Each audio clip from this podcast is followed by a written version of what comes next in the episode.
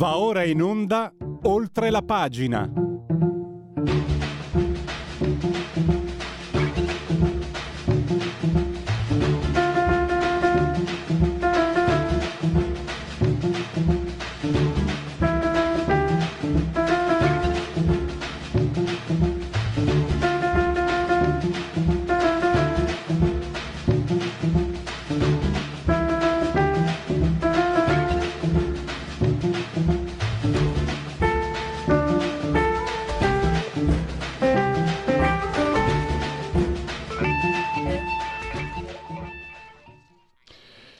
Oltre la pagina, rubrica di Radio Libertà, iniziamo quindi questo mese di eh, maggio mh, mm, con una panoramica su economia politica e, e fu siccome immobile, come ha dato il mortale sospiro, chi se lo ricorda.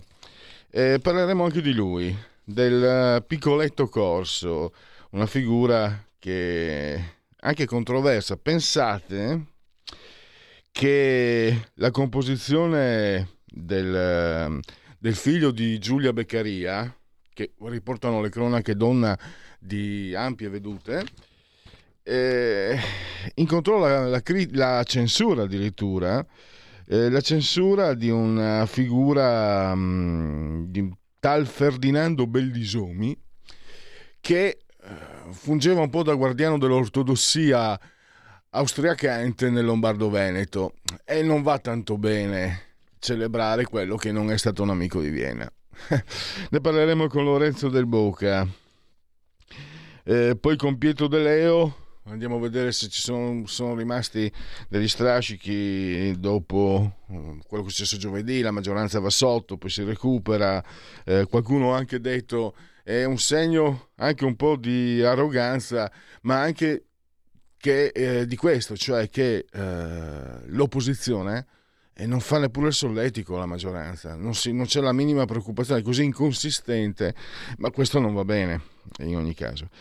E invece iniziamo con quello che riguarda eh, i conti italiani, quindi anche nostri come cittadini, una partita che si gioca Italia-Eurogruppo, una partita che si gioca su tre fronti, si, c'è la riforma dell'unione bancaria che è già, eh, già avviata, trattative ufficiose per il patto di stabilità e anche una sorta di, non so se chiamarla moral suasion nei confronti dell'Italia affinché prenda il MES e ne parliamo, ne ha parlato, ne parla eh, Gianmaria De Francesco sulle pagine del suo giornale, il giornale appunto, e ne parla anche qui con noi in collegamento, so che via Skype, io come sempre so che vi dico che non riesco a vedere perché abbiamo gli schermi rotti, ma eh, l'importante è che lui mi senta, poi l'importante è che poi lo sentiamo e poi potete vederlo comunque sul canale 252 del televisivo terrestre di Facebook e, e di YouTube. Bentornato Gianmaria ai nostri microfoni. Buongiorno a tutti voi. Allora, partiamo, mm, partiamo da, da, da, questo patto di stabilità, da questa partita. Come la vedi? Perché mm, diciamo che eh, fronte comune eh, è preoccupato, anche chi sta, diciamo, anche chi non è contro il governo, eh, dice che insomma quello che sta, sta, per essere deciso, quello che vorrebbe la Germania, eh, ci porterebbe, porterebbe, potrebbe causare all'Italia addirittura una manovra aggiuntiva di 15 miliardi. E poi però ci sono altri segnali, per esempio l'economia italiana che tiene, che va oltre le previsioni, è un'economia forte e questo è un bel, un bel segnale. E quindi a te, a te domando, eh, possiamo prevedere dove va, dove va, a finire questa partita? Va a finire ai rigori? Va a finire eh, pari e patta? L'Italia rischia di, di, di buscarle? l'Italia potrebbe venirne fuori per una volta dal confronto con l'Europa con uh, delle situazioni non, non, negative come il più delle volte è successo uh, in questi anni, Covid a parte. Ma eh, la, la, questione più importante, appunto, come dicevi, è la crescita.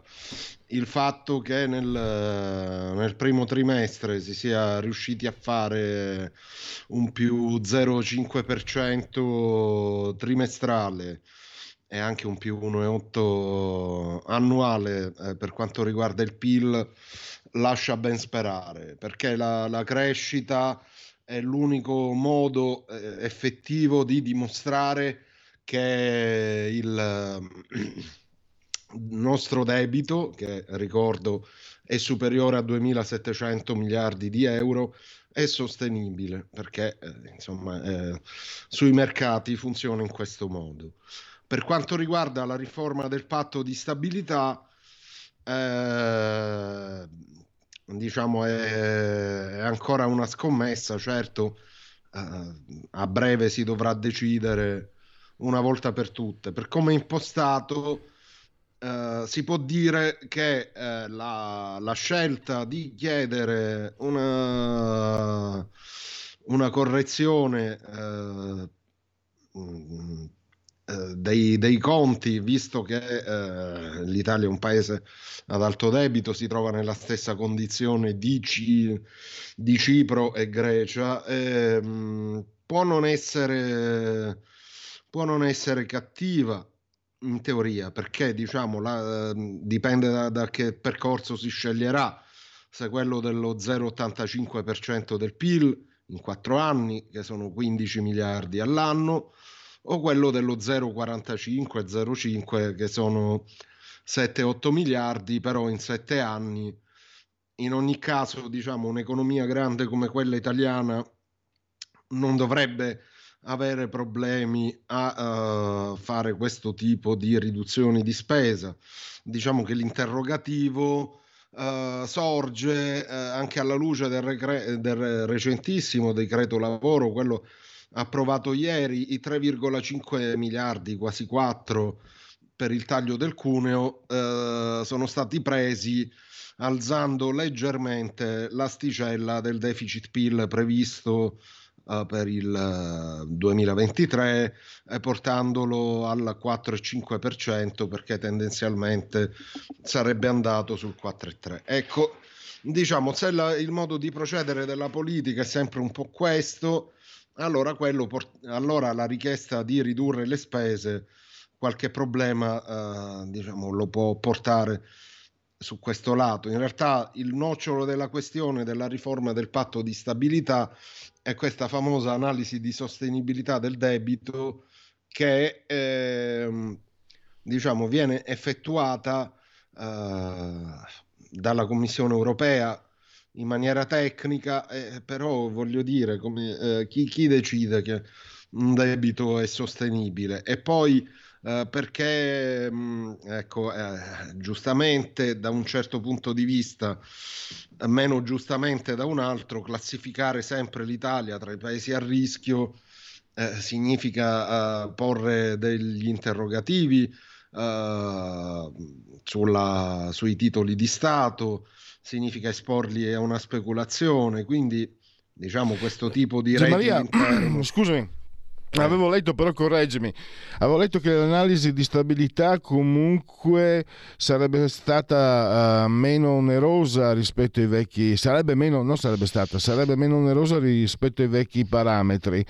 Uh, è sbagliata, la, la, non ricordo neanche dove l'ho letto, so che l'avevo letto. Volevo no, no, no, è perché il vecchio, cioè, il vecchio patto di stabilità si basava sul eh, fiscal compact, cioè i paesi uh, con elevato debito dovevano ridurlo uh, diciamo di un uh, eh, 5% di, della, del famoso quinto ogni, ogni eh, cioè del famoso ventesimo ogni anno eh, per l'Italia 5 punti percentuali di, di PIL sono, sono tantissimi sono 80-90 miliardi. In realtà poi la manovra avrebbe dovuto attestarsi sempre ogni anno sui 50 miliardi, ma nessuno l'ha fatto eh, dal 2012-2013 quando è entrato in vigore. Ed è per questo che la Germania è scontenta e vorrebbe che tutti i paesi ad alto debito come l'Italia ogni anno mettessero via almeno un 1%. come dicevo, questo discorso, beh, l'1% comunque in Italia comincia ad essere 19 miliardi, non è poco. Però questo discorso, eh, su questo discorso secondo me si può trattare. Quello che va meno bene è che qualcuno esteriormente, tecnicamente, dica questo debito va, questo debito non va, perché poi può creare eh, difficoltà sul mercato dei titoli di Stato e quindi provocare crisi da spread. Secondo me si dovrebbe andare coi piedi di piombo eh, diciamo, con questo tipo di valutazioni perché non, non sono cioè non è una, non è una situazione da uh, Unione Europea, da, da comunità europea, da, da comunità, perché se ci sono buoni e meno buoni, eh, i meno buoni eh, vanno in qualche misura messi alla berlina eh, questo non, non, va bene. Beh, questo, non, questo non vuol dire che l'Italia non debba darsi una regolata su quel fronte, eh? non è questo diciamo, possiamo dire che ci marciano in troppi, no? anche dal punto di vista della comunicazione, eh, sia io parlo per noi qua, eh, Radio Libertà, per noi euroscettici, io per primo sicuramente mi è capitato di marciarci sopra, ma ci sono state anche somministrate parecchie eh, bugie, mi ricordo Fubini del Corriere cinque anni fa diceva che era già pronta una manovra stri- che stritolava l'Italia Italia e, e, il corrispondente del Corriere della Sera, stesso giornale Fubini, diceva no guardate che non è vero. Cioè, poi mi viene in mente anche un'altra cosa, scusa, e poi vengo al, all'altro punto che tu hai trattato, il MES. E, adesso qui vediamo, non entro nel merito, eh, vediamo le persone che si uccidono, orso sì, orso no. Io sono della generazione io adoro gli orsi, ma sono della generazione per cui se una belva sbranava un essere umano, di solito ci si preoccupava che quella belva eh, non potesse più sbranare altri esseri umani. Ma adesso si sono divisi. Ma non è che lì che voglio arrivare. Quel povero lupo che ha sbranato il pony, il cavallo preferito di Ursula von der Leyen, è stato giustiziato. Non sono andati per il sottile, l'hanno giustiziato subito. In fin dei conti L'orso ha, sbranato, la belva, l'orso ha sbranato un essere umano, il lupo ha ucciso un cavallo, io adoro anche i cavalli a dire la verità, non dovrebbero succedere queste cose, ma la natura lo prevede. E lì gli animalisti sono stati zitti, soprattutto i giornali che spesso utilizzano gli animali, insorgono gli animalisti, no? lo si legge anche nei giornali di provincia, lo si legge nei grandi province, poi nei grandi giornali, poi non si sa chi siano questi animalisti, non si sa chi rappresentino, però vengono adoperati per mettere più o meno in cattiva luce certe, certe parti politiche. E, scusa, ce l'avevo, ce l'avevo un sassolino. Eh, il MES invece, perché c'è anche questo, questa spinta eh, che tu hai scritto, Gianmaria, eh, per far sì che l'Italia, dopo che è stato approvato eh, anche dalla, dalla, Corte Costituzionale tedesca, è stato approvato il MES, l'adozione del MES, mancherebbe solo l'Italia. Anche questo può essere una, un, un, un, un ostacolo eh, diciamo che è un ostacolo nel momento in cui eh, in Europa mm, dovessimo chiedere qualcosa. Ecco, eh, parlando di PNRR, se vogliamo rimodularlo, eh, già eh, l'Italia ha dichiarato di volersi prendere tutto il tempo necessario per la riscrittura. Ecco, ratificarlo ratificarlo eh, potrebbe non essere una scelta negativa. Tra ratificarlo e accedervi ovviamente c'è un abisso perché uh, il MES oh, e anche il PNRR e il, e il nuovo patto di stabilità funzionano con lo stesso meccanismo, cioè c'è un tecnico che ti dice se quello che fai va bene e che cosa dovresti fare per far andare le cose meglio. Allora, eh, è chiaro che il MES è praticamente la troica europea, si, vi si accede quando uno Stato ha difficoltà a finanziarsi sul mercato del debito. L'Italia, eh, grazie a Dio, non è in queste situazioni. Eh, teoricamente lo potrebbe anche ratificare visto che tutti i governi eh, presenti, passati anche futuri hanno detto che mai eh, vi accederebbero, anche perché accedervi significa, uh, significherebbe trovarsi in una condizione di quelle tipo quando il Fondo Monetario Internazionale va nei paesi ad alto debito che hanno fatto default e praticamente mette tutto all'asta. Quindi uh, il MES da questo punto di vista è totalmente inutile. La battaglia che fa il nostro governo è una battaglia eh, ideologica per certi versi, perché vuole ribadire che questo strumento che è stato concepito per aiutare gli stati europei in realtà non aiuta niente perché eh, diciamo eh, se togliamo sempre Grecia e Cipro e sappiamo come stanno gli altri che vi hanno fatto ricorso poi si sono dati da fare per restituire subito quanto avevano preso in prestito. Sono Spagna, Portogallo, Irlanda. Hanno preso in prestito, eh, hanno fatto ricorso al MES nella sua precedente formulazione, eh, ma comunque hanno restituito subito i prestiti perché poi diciamo eh, appoggiarvisi troppo sarebbe stato problematico quindi va, uh, va assolutamente riformato, però visto che per eh, le, questo tipo di riforme ci vuole tempo, tanto vale ratificarlo eh, e tenersene bene alla larga.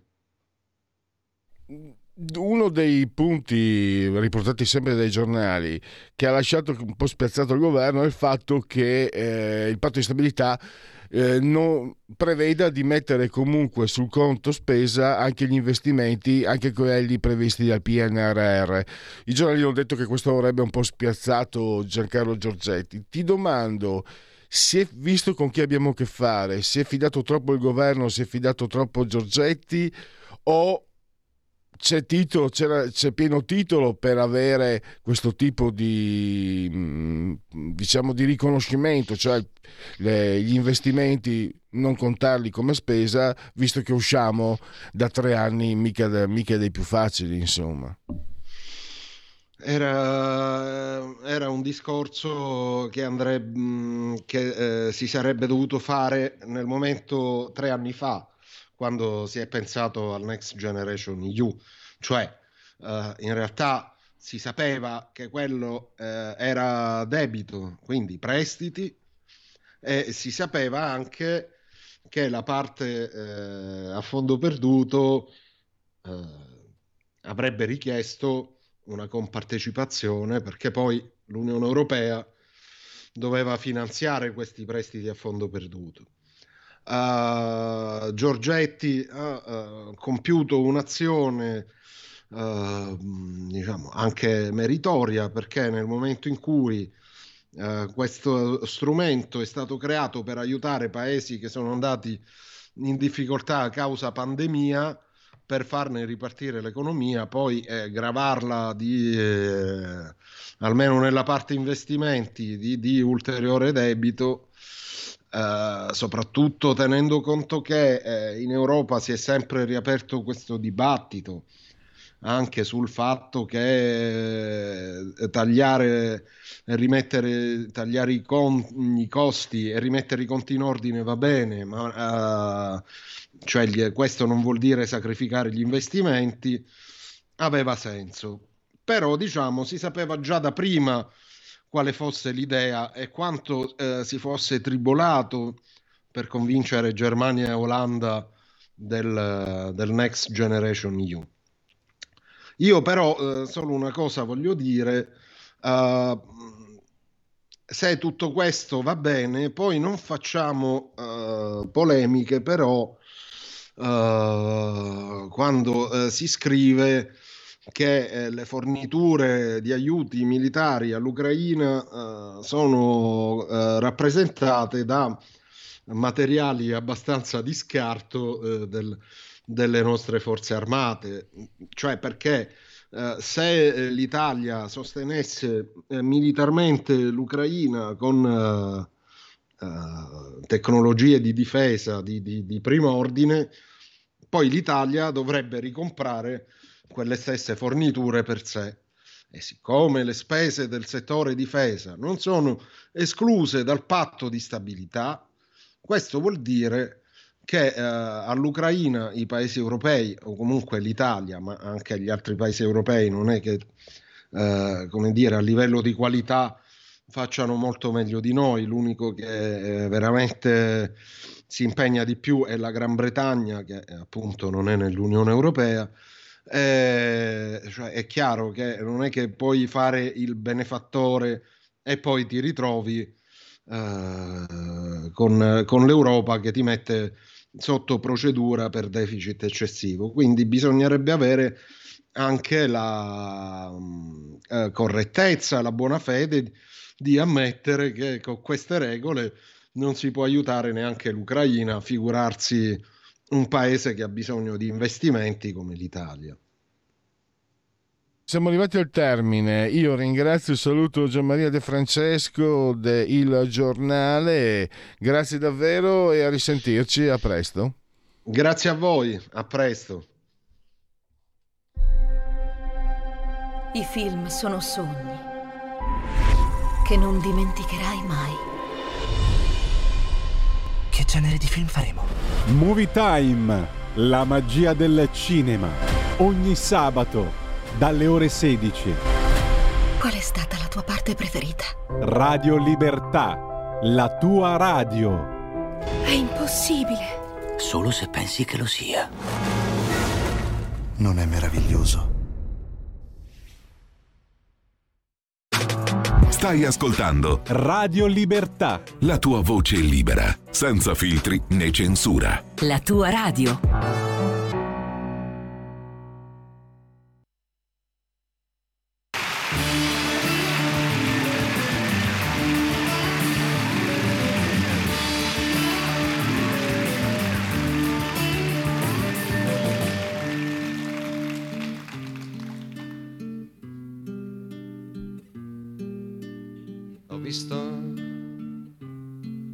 Chi sta male, sperare in un mondo più civile. Ho visto chi si sa sacrificare, chi è sensibile al dolore ed ho avuto simpatia. Ho visto tanti figli da educare e gente che li cresce con amore. Ho visto genitori comprensivi e insegnanti molto bravi, pieni di psicologia. Ma non ho visto mai nessuno buttare lì qualcosa e andare via. Ho visto tanti giovani lottare di fronte alla violenza del potere. Ho visto tanti giovani impegnati, militare nei partiti, con la loro ideologia ma non ho visto mai nessuno buttare lì qualcosa e andare via. Ho visto farsi strada una tendenza, si parla di politica e coscienza.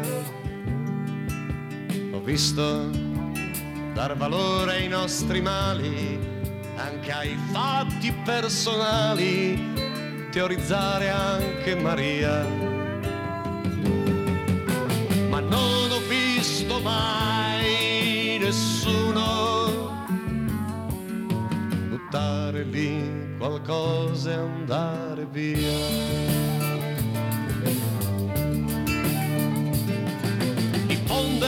Insegnare la conoscenza, imporre a tutti i costi la propria esperienza. Guidare, guidare per farsi seguire, opporsi al potere, infine riuscire a cambiare il potere. Decidere per gli altri dentro una stanza, sapersi organizzare con molta efficienza. Guidare, guidare per farsi seguire, opporsi al potere, cambiare per poi reinventare il potere, il potere. E non ho visto mai nessuno buttare lì qualcosa e andare via.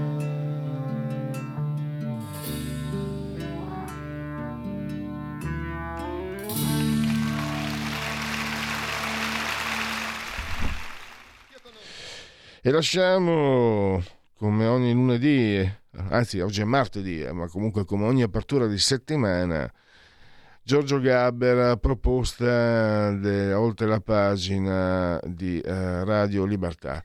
E facciamo una, una, panoramica, un quadro, siamo proprio inizio settimana, molte cose sono accadute negli ultimi giorni e eh, ne parliamo con chi le segue eh, quotidianamente sia sulle pagine di Libero che su quelle del Tempo. Sto parlando di Pietro De Leo che abbiamo al telefono.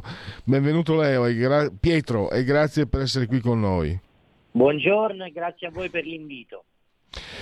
Dunque, giovedì apriti cielo, la maggioranza è andata sotto.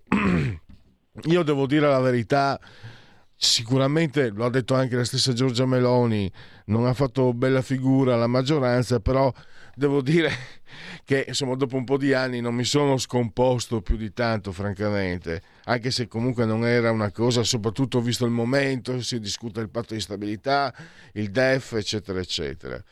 E poi abbiamo avuto questo decreto lavoro varato ieri, eh, Meloni dice il taglio fiscale più cospicuo degli ultimi di sempre, invece Renzi l'ha smentita, ho visto anche Pagella Politica, ha detto no, stato, erano stati tagliati più soldi eh, con il governo Draghi, ma lì insomma bisogna, anche fosse sarebbe casomai una bugia bianca, però bisogna vedere bene nelle cifre, perché Meloni, comunque Giorgia Meloni non è una che parla a caso, quindi si è detto che il taglio eh, maggiore vuol dire che nell'ambito che lei comprende, che che lei evidentemente comprende, eh, le cose stanno così. Cioè, diciamo, lo, lo, dice lo storico di Giorgia Meloni, mi sembra da questo punto di vista, non è una sprovveduta.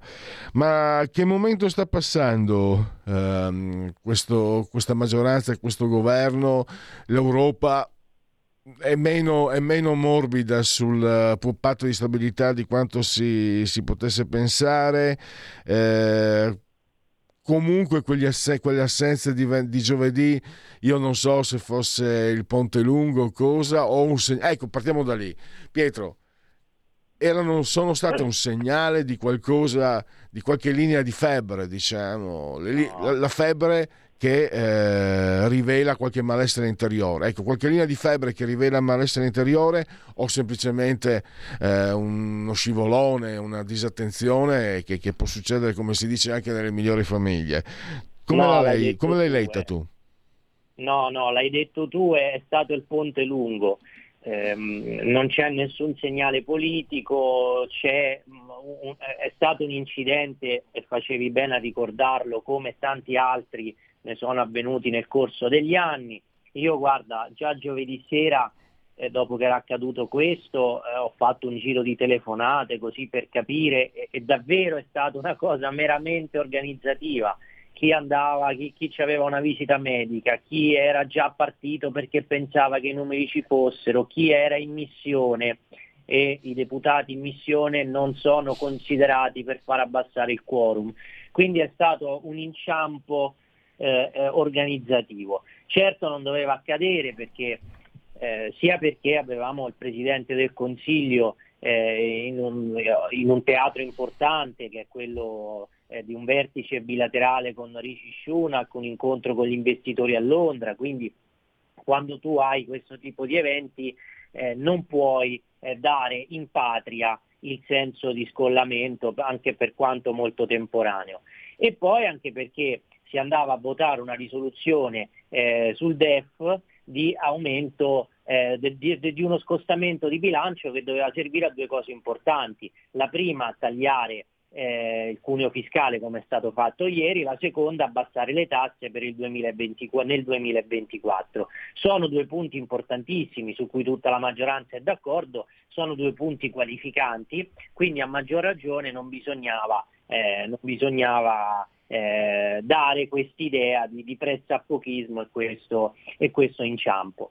Eh, poi per il resto, che eh, clima, sta, eh, che clima, sta, passando la maggioranza? È vero, l'Europa purtroppo non, ha, eh, non sta dimostrando ehm, la, forse la, come la possiamo chiamare, disponibilità e, ehm, eh, disponibilità e flessibilità culturale che il momento richiederebbe.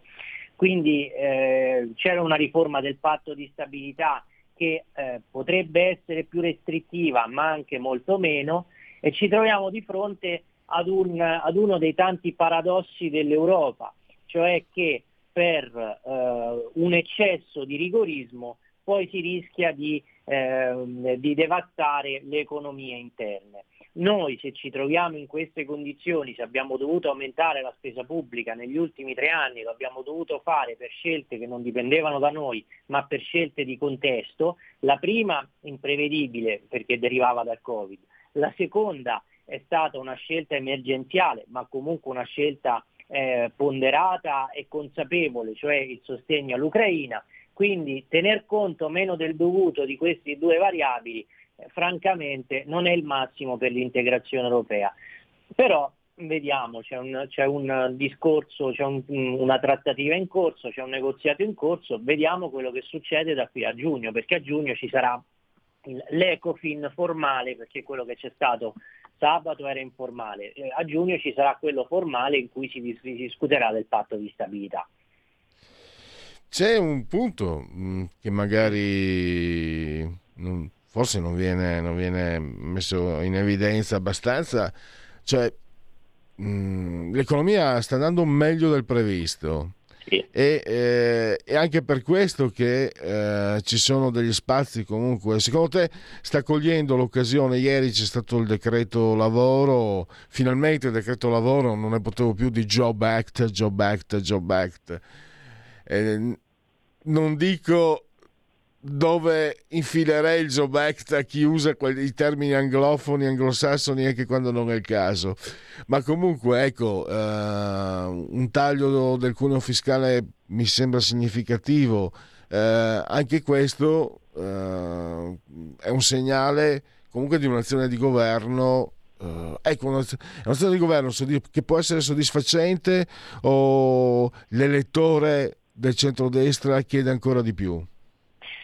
Ma io credo che dal punto di vista di politica economica questo governo si stia muovendo bene, anche perché eh, consideriamo il contesto, ancora c'è un'inflazione che morde, eh, c'è un tema, cioè, c'è un clima di incertezza dovuto a tutti i rivolgimenti geopolitici. Io direi che sul piano economico veramente eh, stanno riuscendo a far bene, hanno messo mano all'età. Poi certo non c'è ancora nulla di sistematico, però eh, c'è pure una prospettiva di cinque anni e gli effetti lo dimostrano, sono dimostrati dal PIL, eh, il PIL che previ- nelle previsioni dell'Istat nei primi tre mesi è cresciuto da noi di mezzo punto, facciamo meglio di Francia e Germania addirittura 1,8 tendenziale, insomma eh, ci sono dei dati eh, soddisfacenti eh, si riesce a fare con, con, con, i mezzi, con quello che si può fare, perché noi abbiamo degli spazi di manovra molto stretti, c'è un debito pubblico molto alto, eh, apposta per questo che eh, sarebbe eh, del tutto contestabile che una nuova fase di rigorismo europeo stroncasse quello che è un sentiero di crescita che al momento è oggettivamente imboccato, perché se tu eh, imponi degli aggiustamenti sul debito rigidi, eh, come eh, invoca la Germania di 1%, eh, anche lo 0,5% come vorrebbe la Commissione non è una passeggiata di salute, eh, veramente freni quella che è un'economia che si sta dimostrando vitale. Quindi sul piano di politica economica mi pare che le cose stiano andando bene. Quello che invece mi preoccupa è sul fronte immigrazione, eh, perché lì purtroppo eh, sta, stiamo subendo l'assenza dell'Europa e dei rivolgimenti internazionali molto importanti. Eh, però poi il cittadino italiano, quando si trova le sacche di degrado, quando si trova eh, l'accoltellatore con eh, la protezione speciale o il violentatore eh, clandestino, eh, poi non è che sta a fare tanti calcoli sul, su quello che succede in Africa, la Wagner, la Tunisia e il Fondo Monetario Internazionale. Quindi ecco, su questo eh, serve che il governo ehm, davvero insista come, sulla linea di come ha fatto con il decreto Cutro e ehm, se, se, del caso assuma iniziative ancora più, ancora più significative perché eh, veramente con le prospettive di flussi che abbiamo eh, lo scenario non è certamente dei migliori. Eh, mi senti eh, Pietro? Sì, ci sono. Ah, no, no, scusa, mi sembrava fosse andato via l'audio.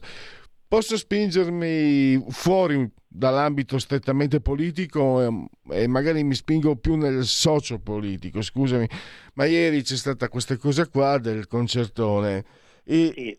e io voglio condividere con te delle considerazioni perché la prendo lunga e chiedo scusa, mi esprimerò anche eh, con termini un po' scatologici scatologici, scatos, no, è scatologici. Più di 30 anni fa, amici più giovani mi parlano bene di questo gruppo toscano, FIBA, Lift FIBA, come cavolo si chiamava. E io dicevo, la solita risposta che do io sempre, scusate, ascolto i Joy Division, non è il caso che mi eh, scassiate. Insomma, mi vogliono far passare questo Piero Pelù per il grande rivoluzionario. Leggo oggi sul Corriere che Piero Pelù ieri, eh, mamma mia, che che dichiarazione versiva Sergio Mattarella è rock. E ho pensato, ma aspetta un attimo, Sergio Mattarella, come succede a tutti i presidenti della Repubblica che escono dal centro-sinistra, è un intoccabile. Addirittura c'è l'inviata della RAI che, tre, che costerà minimo 160-200 mila euro all'anno a noi, siamo noi che la paghiamo, a 300 metri dal Quirinale parla sottovoce col microfono pare che il presidente. Io mi aspetto che questa signora un giorno o l'altro legga alle 7 del mattino un comunicato stamp ehm, diramato dalla direzione generale del Quirinale comu- ah, eh, ci mette, ci rende noto che il presidente ha appena evacuato e il prodotto del sacro orifizio presidenziale pare sia di consistenza e quantità eh, ottimale. Voci non controllate dicono anche che probabilmente Olezzi di Gelsomino e Mughetto. E se qualcuno dicesse scusate, la cacca di Mattarella puzzerà di merda o no? Subito impeachment. Ehm, per, per eh, mancanza, mancanza, di rispetto nei confronti, insomma, ehm, vilipendio del Presidente della Repubblica.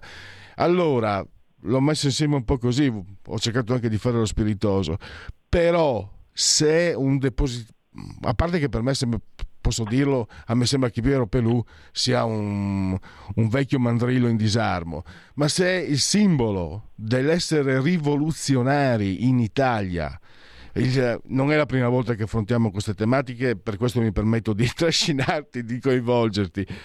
Se il simbolo di quello che dovrebbe essere controcorrente, il rock dovrebbe essere controcorrente, no? Ecco, dice queste cose qua, e c'è qualcosa che c'è veramente un quadro complessivo devastante. E mi domando chi non la pensa come costoro a questo punto come posso muovermi io? Cioè, io, io sono costernato quando sento Mattarella e rock ed è una frase versiva considerata. A questo punto cosa faccio? Vorrei avere un po' di anni di meno e andarmene da questo paese ma quello ormai non si può più fare alla mia età ma sai, guarda, per come la vedo io, eh, forse per Piero Pelù sarà un po' l'età. Comunque, eh, in realtà, eh, tutto questo ribellismo è, eh, non è nient'altro che una forma di politicamente corretto e il presidente Mattarella rientra nel grande racconto politicamente corretto perché eh, come dici giustamente tu, ha, una, ha un'aura di incontestabilità, che guai a chi dice qualcosa, no? E eh, questo anche deriva in parte, lo dobbiamo dire, dalla debolezza della politica, perché nel momento in cui eh, i partiti l'anno scorso avevano la possibilità di eh, scegliere una, un'altra figura per il settennato che è partito nel 2022 e non ci sono riusciti, in quel momento Mattarella è sembrato l'unica soluzione possibile, oggettivamente possibile, e da lì in poi è diventato incontestabile e soprattutto, eh, non, ha, eh, e soprattutto non si è riflettuto abbastanza su quello che è stato il settennato precedente con dei punti critici. Ci sono stati anche dei punti favorevoli, eh, pensiamo a, ai momenti in cui eh, veramente Mattarella è stato un punto di riferimento. Però se noi pensiamo a tutta la crisi del CSM scorso, se pensiamo a eh, certe disinvolture contiane eh, sui, de, de, sui, DPCM e lì la, la, la, Presidenza della Repubblica spesso è stata evanescente per non dire assente e probabilmente su questo andava fatta una riflessione, una riflessione ulteriore e più approfondita. Invece con la rielezione è passato tutto in cavalleria e c'è sicuramente un, un approccio acritico su Mattarella. Però ecco, io tengo, tendo a sottolineare questo eh, è un riflesso della debolezza dei partiti, perché i partiti nell'anno scorso avevano la possibilità di indicare una figura diversa ed eleggerla, non hanno trovato la sintesi e ora Mattarella ci teniamo. E poi certo eh, che un, un, ribelle di facciata no? eh, come, eh, come eh, Piero Pelù indossi giacca e cravatta, anzi giacca bianca e cravatta blu come nelle cerimonie al Quirinale e si riveli eh, un alfiere dell'istituzionalità quirinalizia, la dice lunga su come queste ribellioni in realtà da cosa siano animate in realtà queste ribellioni, perché la ribellione o è profonda o non è, evidentemente non è. E per chiudere, Pietro, eh, ritorno alla chiacchierata che abbiamo fatto venerdì pomeriggio. Eh, peccato, eh, diciamo, quella, lo scivolone no, del voto di giovedì, perché insomma era, al centrodestra era stato servito un rigore a porta vuota col portiere che era andato nello spogliatoio, cioè l'armocromia, l'armocromia di Ellen Schlein, una eh, un'intervista disarmante eh, che segue tra l'altro a quella, a quella, conferenza stampa noi ne mandiamo alcuni spezzoni. Quella del sembra un'imitazione della Guzzanti. Diciamo, diciamo, diciamo, diciamo continua a dire diciamo e non dice nulla. Quindi una vacuità incredibile per essere il segretario del PD, non so se mi spiego, e poi anche questa bella trovata dell'intervista a Vogue, che era eh, una rivista eh, molto diffusa presso le classi operaie. Ecco, peccato che mm, per un po', diciamo, il centrodestra avrebbe potuto sorridere e rilassarsi per almeno 24 ore. Peccato lo scivolone del voto. Ah sì, ma perché quello è, un, è l'espressione di una sinistra americaneggiante e, e, e, ideologica. Ricordiamo, io ho ricordato un caso, sì, mi è venuto in mente un caso simile, cioè Alexandra Ocasio-Cortez, che è la radicale dei democratici in America, che si presentò al Met Gala eh, di New York eh, con un vestito che non so quanti migliaia di dollari valesse, con una scritta dietro e quindi su tutte le copertine. È una sinistra glamour, una sinistra che pensa all'antifascismo e, e un po' meno all'antipovertà.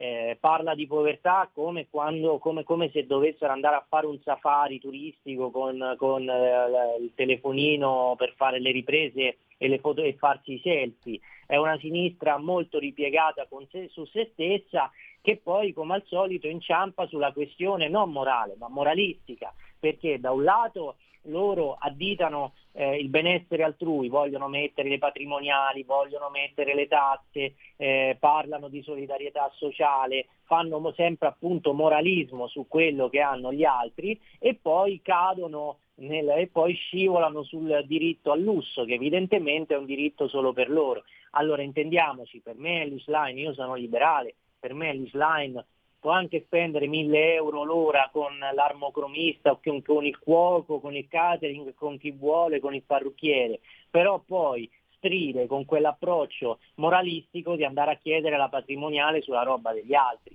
Quindi questo è l'inciampo che hanno loro ed è un inciampo che è sempre, di, di cui non siamo al primo episodio, perché ricordiamo qualche mese fa noi ci siamo sbizzarriti sul caso Sumaoro, doveva essere eh, uno degli alfieri di questa nuova sinistra pauperista vicino agli ultimi e poi quando è uscito eh, che, la sua mo- che, che la sua compagna, sua moglie, comprava le borse da migliaia di euro, ha rivendicato il diritto al lusso e il diritto alla bellezza. Questo significa che l'asticella moralistica non va mai alzata, perché se la alzi poi devi essere conseguente. È un po' la, la, lo stesso inciampo su cui incapparono quelli del Movimento 5 Stelle, che erano tutti anti-europei, anti-cassa, anti-stipendioni, anti-auto blu, ecco te li là che te li ritrovi che per non finire disoccupati vanno eh, a fare gli intrallazzi in Europa per fare gli inviati UE eh, in, certo. eh, nel Golfo Persico, quindi è un po' quel principio là. Ecco Pietro, purtroppo siamo alla fine perché poi ogni tanto sarebbe anche simpatico ricordare il Qatar Gate eh, perché credo certo. che sia significativo. Wow. Fammi puntualizzare però, Ocasio Cortez eh, la si guarda molto volentieri per quanto possa essere antipatica. Ellis Lane a me fa, voglio fare un insulto colto, mi fa venire in mente Boccioni. Eh, andatevi a, a, leggere la storia dell'arte così capirete cosa intendo.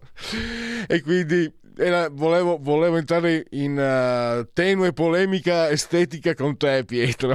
Per l'accostamento Slade Corte, no, dal punto di vista ideologico è pieno, ci sta in pieno.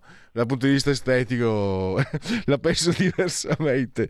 Pietro, eh, ti ringrazio molto davvero e a risentirci a presto. Grazie a te buon proseguimento ci piace portare, diciamo, insieme ai nostri amministratori il Partito Democratico verso un futuro che grazie anche alle nuove norme europee sempre di più investa e costruisca dei cicli positivi, diciamo, della circolarità uscendo dal modello lineare e questo è il tema. Segui la Lega è una trasmissione realizzata in convenzione con La Lega per Salvini Premier. No, scusate perché diciamo, io starei ore e ore a sentire, è una cosa eh, eh, davvero, come, come, si può dire, eh, interessante, godibile, godibile, no? sentire di questa conferenza stampa di Elias Lane eh, ti spinge a delle riflessioni su quello che è la società di oggi, eh, come siamo arrivati a tanto? Com'è possibile essere arrivati a, ta- a, tutto questo? Com'è possibile eh, che eh, ci sia così, così illimitata pochezza, ma soprattutto la pochezza c'è sempre stata, ma questa pochezza sia assurda, assurda a rango di, di potere, a rango di massima ehm, riconoscibilità, riconoscenza e attribuzione di valore. Eh, oggi leggevo eh, un amico mi ha tirato fuori una frase, ah se il popolo si facesse le domande eh, si ribellerebbe e io non ho potuto fare a meno di dire ma il popolo quale? Quello del Grande Fratello? Quello del Festival di Sanremo, dell'Isola dei Famosi, quel popolo lì? È meglio che non se le faccia le domande perché sennò va, in diffic- va, va insieme come la maionese. Invece noi andiamo insieme alla Lega seguila, segui la Lega prima che la Lega segua te la Marciana o seguisca te la Pellegrina e anche secondo sintassi eh, regolare. Sono sul sito legaonline.it, scritto legaonline.it. Uh, molte cose si possono fare da su questo sito, iscrivervi alla Lega è molto facile, si versano 10 euro, lo si può fare anche tramite PayPal, PayPal, PayPal senza nemmeno vi sia la necessità che siate iscritti a PayPal, PayPal, PayPal. Codice fiscale, gli altri dati richiesti e quindi vi verrà recapitato alla magione per via postale, ma se di mezzo ci sono poste italiane sono consigliati ampi e profondi gesti apotropaici alle femminucce e anche ai maschietti, la tessera eh, Lega Salvini Premier. Tra l'altro non trovo dove l'avevo messo.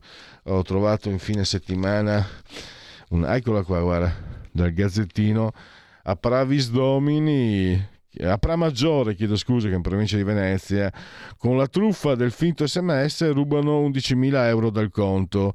La 38enne di Pramaggiore è riuscita a farsi rimborsare da Poste Italiane perché era stata truffata per colpa di Poste Italiane, quindi le cose non, non è che me le inventi.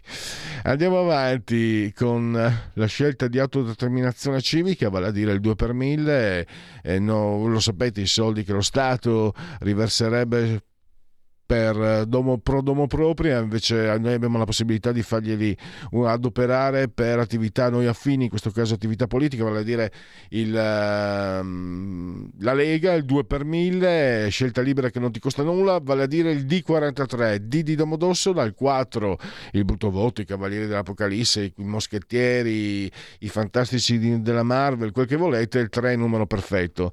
Gli appuntamenti radio-televisivi con gli esponenti esponenti politici della Lega. Alle 14.30 Gianmarco Centinaio, il vicepresidente del Senato, SkyTG 24.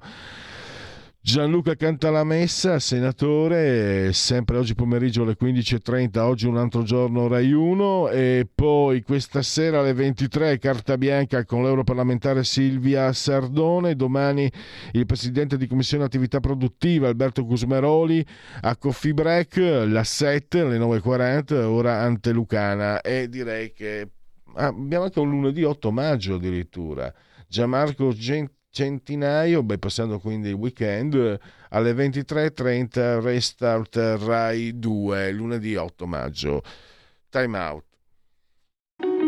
Segui la Lega è una trasmissione realizzata in convenzione con La Lega per Salvini Premier.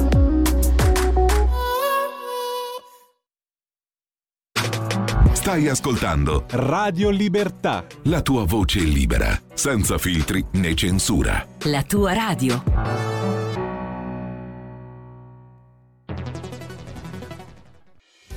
Quotidiano di Sicilia, il quotidiano d'Italia, l'informazione che ribalta i luoghi comuni, una vera visione dei fatti, l'Italia vista da sud. Ogni siciliano che vive in Italia e nel mondo è una risorsa è protagonista della crescita della nostra nazione. Dai forza alla crescita della nostra isola, abbonandoti al QDS digitale più archivio a soli 99 euro annui. Quotidiano di Sicilia, il quotidiano d'Italia, una scelta di valore.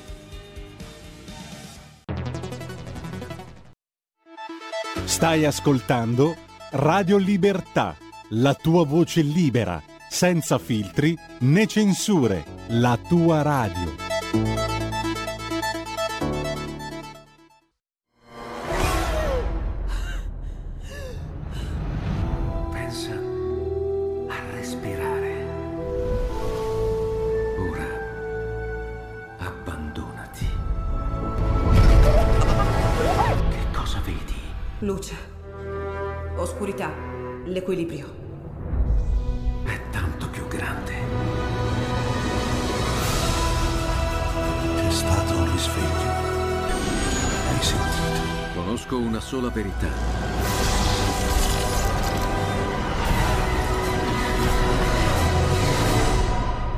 Time ti fa entrare nel vivo del cinema, ti fa sentire come se fossi tu il protagonista del grande schermo.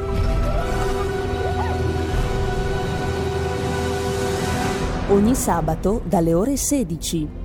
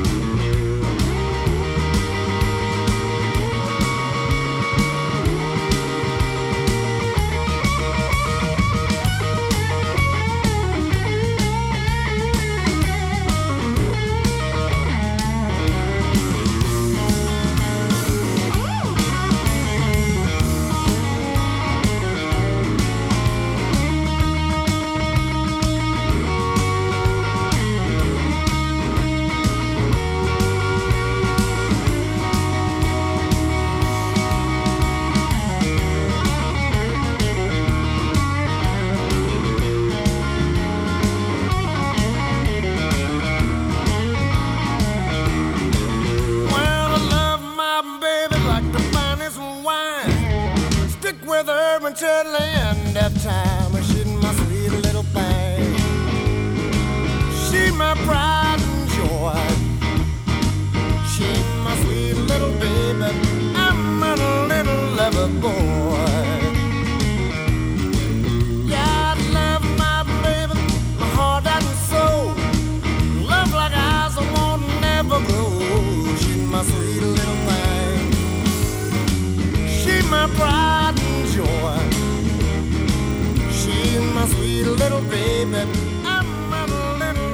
Boy.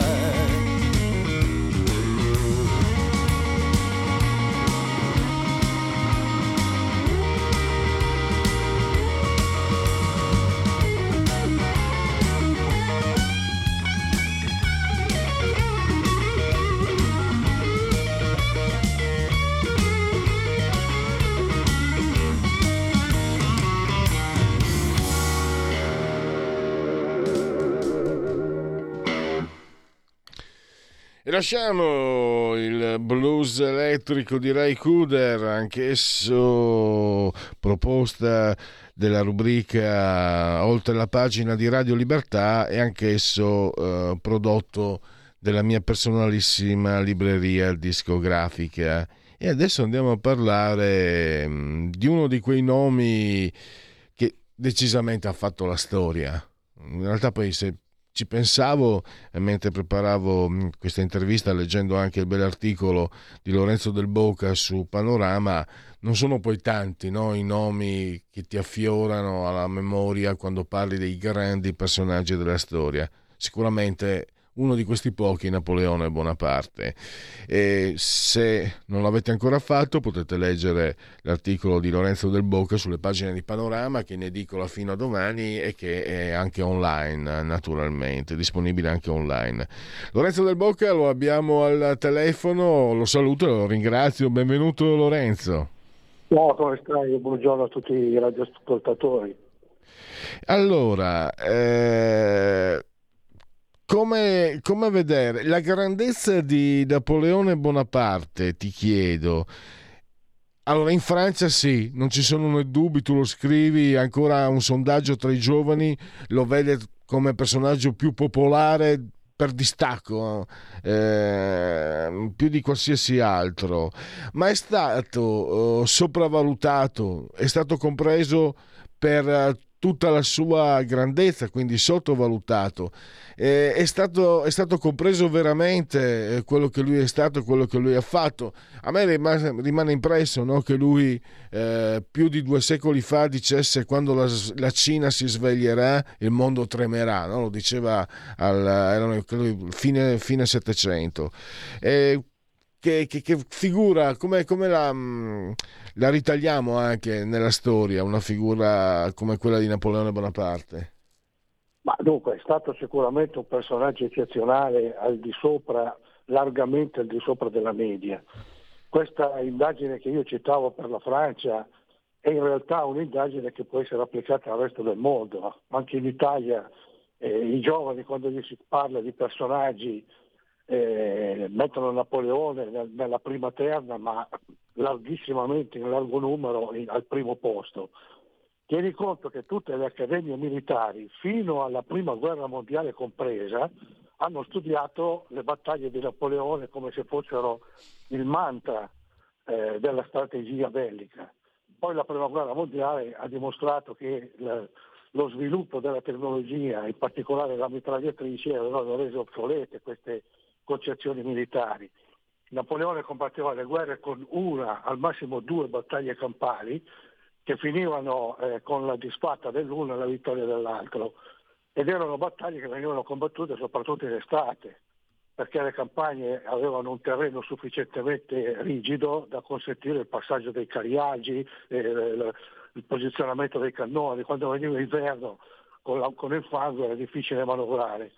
La prima guerra mondiale ha dimostrato che anche Napoleone era superato, però quando eh, è arrivata la prima guerra mondiale erano passati 85 anni dall'ultima battaglia di Napoleone, il che significa che ha avuto una vita eh, diciamo professionale straordinariamente longeva rispetto agli altri, adesso parliamo soltanto del- dell'aspetto militare che duravano vent'anni. Le loro concezioni militari duravano la battaglia successiva, questo è durato un secolo oltre l'ultima sua battaglia, quindi è sicuramente stato eccezionale. Dopodiché alcuni lo contestano. Eh, io sono molto amico dei Veneti e quando vengono in Veneto non si può parlare di Napoleone, perché Napoleone è un ladro e Napoleone è un traditore. Ed è traditore perché dopo aver sconfitto l'Austria i Veneti pensavano che avrebbe restaurato la Serenissima, dopo che e invece gli ha riconsegnato agli austriaci il, il Lombardo Veneto come, come se fosse una loro provincia succedanea. E di questo ne dà conto Foscolo, per esempio, che eh, considera Napoleone quello che è, è- venuto a mancare ai- al riferimento serenissimo. Lui non c'entrava niente né con Veneto né con Venezia perché era nato a Zante. Però Zante era parte della Serenissima e lui si considerava Serenissimo nel cuore. E scrivere Jacopo Ortis che è deluso d'amore ma anche deluso dalla politica, è deluso dalla politica di Napoleone. Quindi ci sono delle sacche di, di contestazione anche motivata, cioè noi per esempio eh, sappiamo che il Louvre è pieno di opere che sono state virgolette rubate da Napoleone a noi, però al di là di queste sacche di, di- o di indifferenza o di ostilità Napoleone rimane comunque un grande personaggio. Lorenzo, posso interromperti? Io amo ricordare che Federico Zeri, non proprio l'ultimo dei critici d'arte, sosteneva che era meglio così, era meglio che Napoleone ci fosse portato un po' di opere d'arte al Louvre perché se fossero rimaste in Italia chissà che fine avrebbero fatto. Ecco appunto anche questo in effetti, perché noi abbiamo i patrimoni artistici che ci sono rimasti, incantano la gente e la fanno contemporaneamente arrabbiare per il modo con cui sono maltrattate, mal valorizzate, mal pubblicizzate.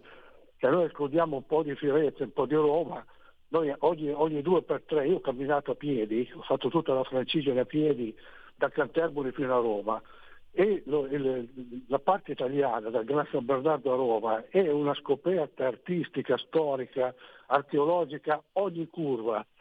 E però devi camminarci a piedi e trovartene da te, perché non c'è nessun depre, non c'è nessun riferimento, non c'è nessun incoraggiamento al turismo per andarsene a vedere. E quindi forse in effetti il fatto che l'abbia rubato ha consentito di valorizzarli in un certo modo. Però appunto, eh, voglio dire, al di là di sacchi di critica che qualche volta vengono contestate dall'elogio, Napoleone è stato sicuramente un personaggio straordinario e l'essere paragonato a Napoleone o cercare di emularlo è comunque un riferimento culturale non banale, anche ai giorni di oggi. Ecco, eh, tu hai detto anche in Italia, eh, non so perché, beh, sì, perché eh, sono abbastanza vicini eh, nei programmi scolastici, tutto sommato, penso alle elementari, alle medie. Eh, Giulio Cesare è un personaggio che, che, in qualche modo occupa nella storia una posizione analoga? Eh, una volta, adesso meno, adesso meno perché è troppo lontano nel tempo. Eh, vengono, vengono, valutati più personaggi contemporanei, eh, tipo per l'appunto Napoleone, abbastanza vicino. Eh, quelli, quelli, che hanno fatto il liceo classico parlano di Garibaldi come uno dei riferimenti da seguire eh, qualcuno Pocoso, Cavuro, Mazzini, cioè, sì, anche Giulio Cesare, ma molto meno di, di, di, quando eravamo ragazzi noi, che veniva considerato un riferimento eh, storico-culturale imprescindibile. Adesso ha perso posizioni, diciamo che in questa statistica è il settimo ottavo posto, mentre il primo occupava, era, era sul podio. Lorenzo, eh, prima di chiudere l'intervista, eh, riprendendo anche quelle figure della storia, tu hai fatto una panoramica da fine 800 ai giorni nostri, no? fino a, mm, anche a Hollande, questi presidenti, queste figure che in qualche modo eh, hanno un, un collegamento, un tributo. Volevo anche chiederti la figura personale, quanto, riusciamo a percepire perché poi alla fine il mito in ogni caso controverso o meno no? tu hai ricordato anche come eh, le fussi come immobile fu censurato perché era troppo insomma non si poteva parlare bene di uno che non era stato amico di Vienna. Ma io ero rimasto impressionato tempo fa ho letto c'era un, era un piccolo un aneddoto di un sergente eh, grande e grosso cattivo, rude, che aveva una profonda antipatia eh, per Napoleone per sentito dire. Quando Napoleone diciamo, è diventato comandante di quel reparto, quello che era, eh, lo chiamò nella sua tenda, conversarono e eh, questo sergente ne uscì come un super un pretoriano, un fedelissimo, cioè lo aveva completamente conquistato con la sua personalità.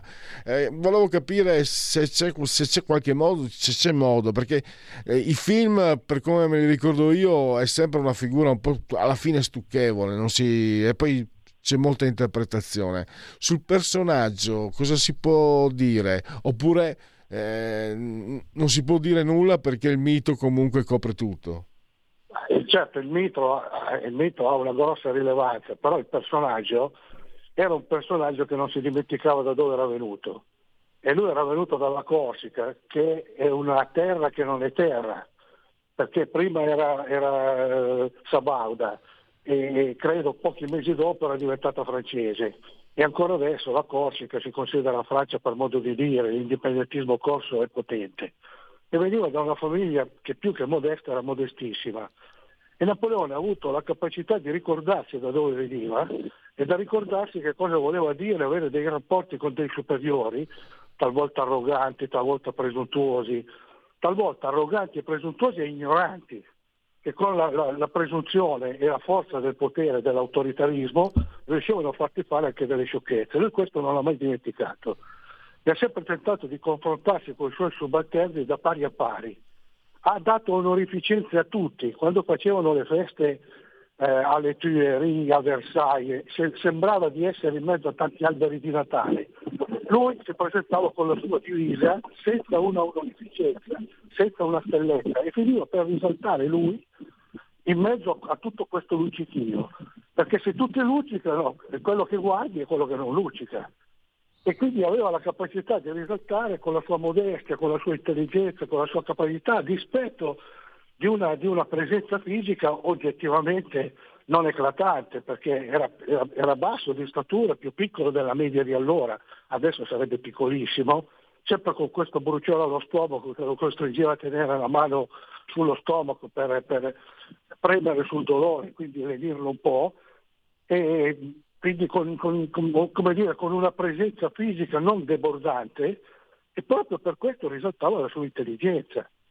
Ora, è chiaro che in questo contesto la mitologia ha avuto gioco, però voglio dire la mitologia non, non, non cresce mai dal niente. Il mito ha, ha, ha, sempre un fondo di verità e costruisce la leggenda dopo una cosa concreta. Allora qui il mito c'è stato, ma la concretezza era evidente.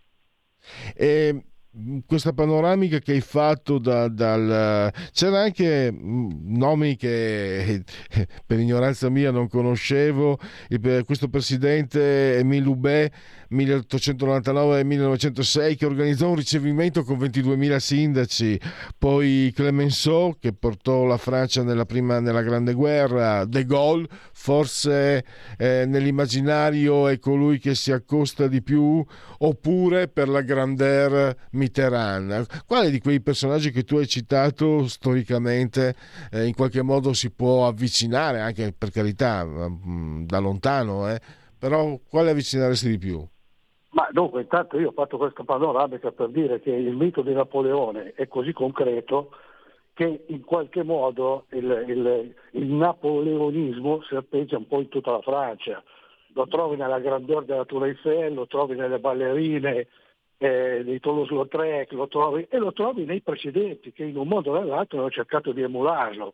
Ognuno di loro ha tentato di assumere atteggiamenti, anche inconsapevolmente, atteggiamenti napoleonici. Certo quello che gli assomiglia di più è De Gaulle. Intanto perché era un militare e poi perché lui la guerra l'ha combattuta. Quando ha portato in piazza la maggioranza silenziosa, in fondo ha avviato un conflitto sociale dal quale è risultato vincitore.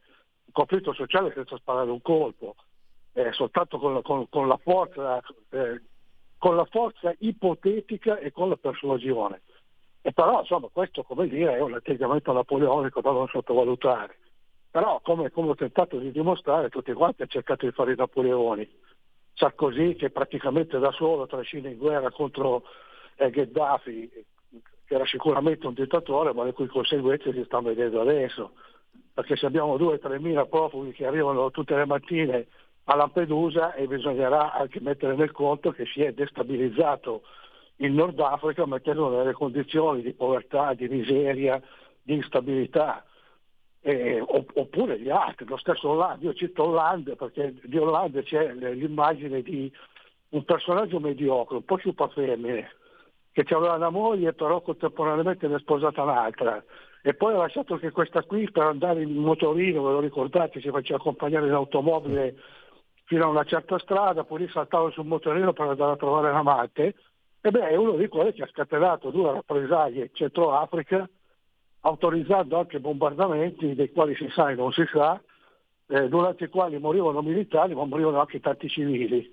Tutto lo scandalo che abbiamo adesso dei bombardamenti che vengono fatti in Ucraina, dei quali si dà conto tutte le sere che sono morti anche sette civili, fra cui due bambini, ecco, è avvenuto in Centro Africa nel silenzio universale su proposta e su autorizzazione di Hollande, che sembra il più eh, come dire, normale, il più, il più mediocre, il più sotto traccia dei presidenti, e però quando pusiamo il bastone del comando voleva fare Napoleone anche lui. Assolutamente, ricordiamo, eh, socialista, tanto- tanto per puntualizzare. No, ma in, in questo senso la distinzione, come dire, Sì, sì, eh, sì. ideologica di partenza non conta più. Perché poi uno si mette in testa e, e si prende in mano il bastone del maresciallo e l'origine non conta più, conta, conta quel che si è e quel che si farà. E in questo senso non ci sono più differenze tra chi è partito da destra e chi è partito da sinistra. Conta l'arrivo, non la partenza. Eh, questo mi sembra molto saggio. Eh, abbiamo concluso. Io ringrazio Lorenzo Del Boca. Eh, lo ripeto, se non l'avete fatto ancora, potete leggere questa interessante ricostruzione su Napoleone, sul panorama, in edicola fino a domani e, anche online, naturalmente. Grazie a Lorenzo Del Boca e a risentirci presto. Grazie a te, arrivederci. Adesso andiamo, abbiamo un po' di tempo, abbiamo tanti sondaggi, eh, quindi eh, questo Euromedia Research commissionato da eh, Rai Porta a Porta, Fratelli d'Italia 29, PD 20, 5 Stelle 15,7, Lega 9,5, Forza Italia 7,1, Calenda 4,5, Renzi 3,9. È stato, mi sembra, libero che li ha beccati con le mani alla marmellata. Titolo di Repubblica.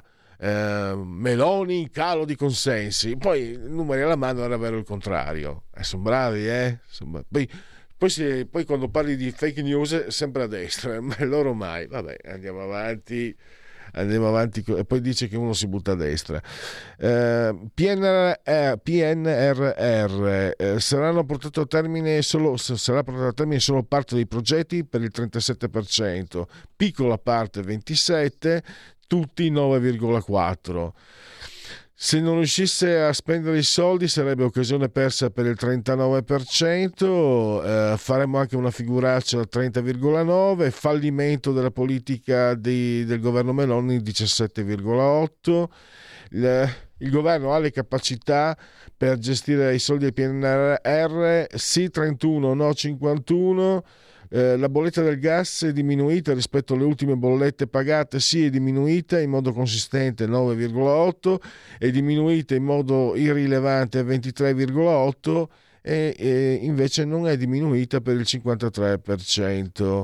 L'ultima bolletta dell'energia che ha ricevuto è diminuita, sì è diminuita in modo consistente per il 7,4, quindi diminuita 31,5, no 61,7. Speriamo cambi presto.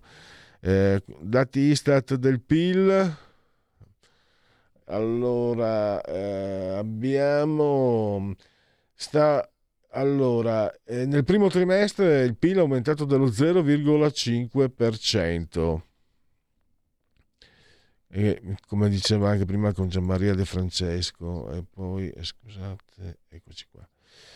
Eh, fatturato dell'industria eh, aumenti dell'1,3% stimati a febbraio. E ancora contratti collettivi e retribuzioni eh, contrattuali. Alla fine di marzo 2023 i 41 contratti collettivi eh, in vigore per la parte economica riguardano il 44,4% dei dipendenti, 5,5 milioni, corrispondono al 43,8% del monte retributivo complessivo. E adesso andiamo sui sondaggi veri e propri. Questo è eh, termometro politico, Fratelli d'Italia 29,6, PD 18,7, 15,9 5 Stelle, Lega 9,5, Forza Italia 7,7, Calenda 4,1, Renzi, 2, no, eh, Renzi 2,4. Poi la ricorrenza del 25 aprile ha ancora valore? Certamente sì, per il 44,4, sì, ma solo se attualizzata a 12, ha valore solo se non viene strumentalizzata a 30,4, no, l'Italia è uscita dalla guerra come nazione perdente. Col 25 aprile festeggiamo una sconfitta, non una vittoria, la pensa all'11,8%, che tutto sommato è anche un po' quello che mi sembra spieghi la storia. Eh, chi ha contribuito alla liberazione del, del 25 aprile? Eh, la lotta partigiana è stata fondamentale, lo pensa il 35,1, gli alleati anglo-americani 43,4 sono stati eh, fondamentali. Non vi è stata alcuna liberazione. Siamo stati occupati militarmente e siamo diventati un, di fatto una colonia americana. Il 19,2 la pensa così. Biden eh, annunciato la sua ricandidatura, ha chance di vittoria, dunque gli danno chance di vittoria il 21, 22,8, 25,8, 26,3. Invece il 51, 65,1 no. Allora, eh, no, i repubblicani sono... Allora sì, eh, vediamo le ragioni del sì. Sì perché i repubblicani sono troppo eh, radicali, eh, sì ma solo se affrontasse Trump, sì ma solo suo, se il suo avversario non fosse Trump, come dicono quelli bravi. Invece non credo, è troppo anziano, eh, no, qualsiasi democratico perderebbe contro i repubblicani, no, ma potrebbe vincere grazie ai brogli come a mio parere è accaduto nel 2020. Lo pensa il 14% esattamente come Donald Trump. E poi, eh, dopo il fallimento della Silicon Valley, ha paura che nel breve periodo vi sia un'altra crisi finanziaria? Sì, il 23,2% rivede il 2008. Eh, sì, soprattutto a causa del debito pubblico per il 21,4. No, credo che in caso di bisogno la reazione delle banche centrali sarà più rapida, 30,9. No, non penso vi siano le condizioni per una crisi come quella del 2008, eh, l'11,6. Sondaggio eh, fiducia in Meloni, a fiducia in Giorgia Meloni abbiamo 25, 44,7 sì e 54,8 no. E quindi direi che possiamo uh, concludere, ci sono i convenevoli formulaici e eh, anche, vediamo l'ultima notizia. Allora, vedete anche qui, se io vado sul Corriere della Sera, continuano a parlare del concertone e delle altre... tutto pagato con i soldi nostri, però vabbè. Invece nell'ANSA dice lavoriamo perché il taglio del cuneo sia strutturale, lo dice il ministro del lavoro Calderone. Convenevoli formulaici per salutarvi per ringraziare il grande Federico Dottor Borsari eh, assiso saldamente sulla tolla di comando in regia tecnica, entrambi siamo sospesi a 122 metri sopra il livello del mare, temperature narrano di 20, fa un caldo incredibile qui dentro, quindi 26 gradi centigradi sopra zero interni, 15,6 esterni, 80% l'umidità, 1015.4 la pressione in millibar. L'abbraccio forte forte forte signora Clotilde, Carmela e Angela. Loro ci seguono, esistono e ci seguono e ci seguiscono anche, come dice la sintesi, dal canale 252 dell'elettrodomestico più amato, il televisore perché Radio Libertà è una radiovisione, chi si abbona a Radio Libertà, pertanto campa oltre centenni, meditate gente, meditate meritate. Potete continuare a seguirci facendomi cullare dall'algido suono digitale della Radio DAB oppure grazie alle applicazioni dedicate a Android ovunque voi siate, grazie a smartphone, iPhone, tablet, mini tablet eh, e poi ancora Alexa, accendi Radio Libertà, passaparola, ve ne saremo riconoscenti. C'è Twitch, c'è la pagina Facebook, c'è l'ottimo abbondante eh, sito radiolibertà.net. Adesso vi dirà Federico cosa, cosa vi segue dopo questa trasmissione. Intanto grazie a tutti e miau. Avete ascoltato oltre la pagina.